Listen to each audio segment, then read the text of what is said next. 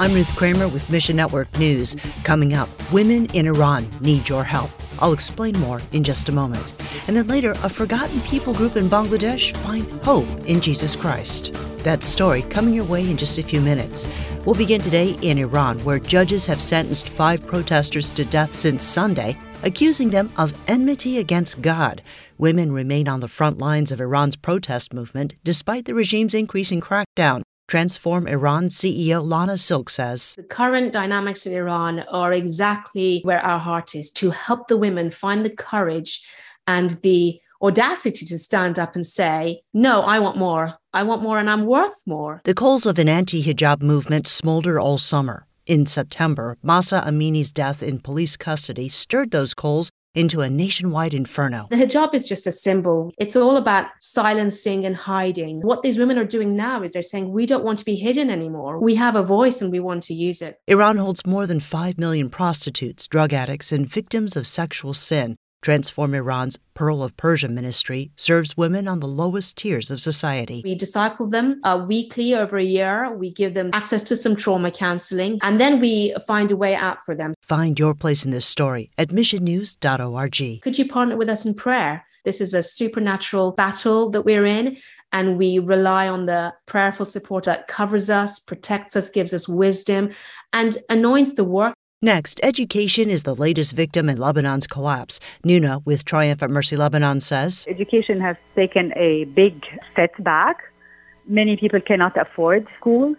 Many, many kids who have been in private schools have now been obliged to go into a public school and they're not happy. Usually the public schools are not so great because the salaries of for the teachers are is not uh, high, so people are going to spend time there, but not really to educate kids. Lebanon's economy has been in free fall since 2019, pushing nearly three quarters of the population into poverty.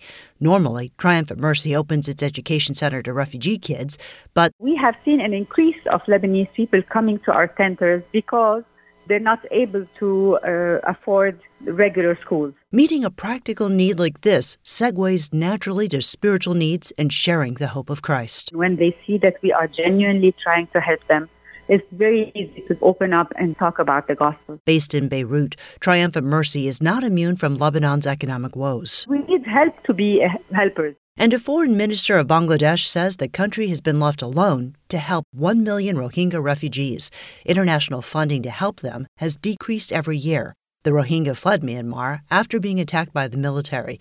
Greg Kelly with World Mission says They truly are a stateless people group, which makes the situation all the more tragic because the likelihood of them getting back into Myanmar is very low. Bangladesh really doesn't want them growing and have shut off um, the numbers of officially recognized refugees.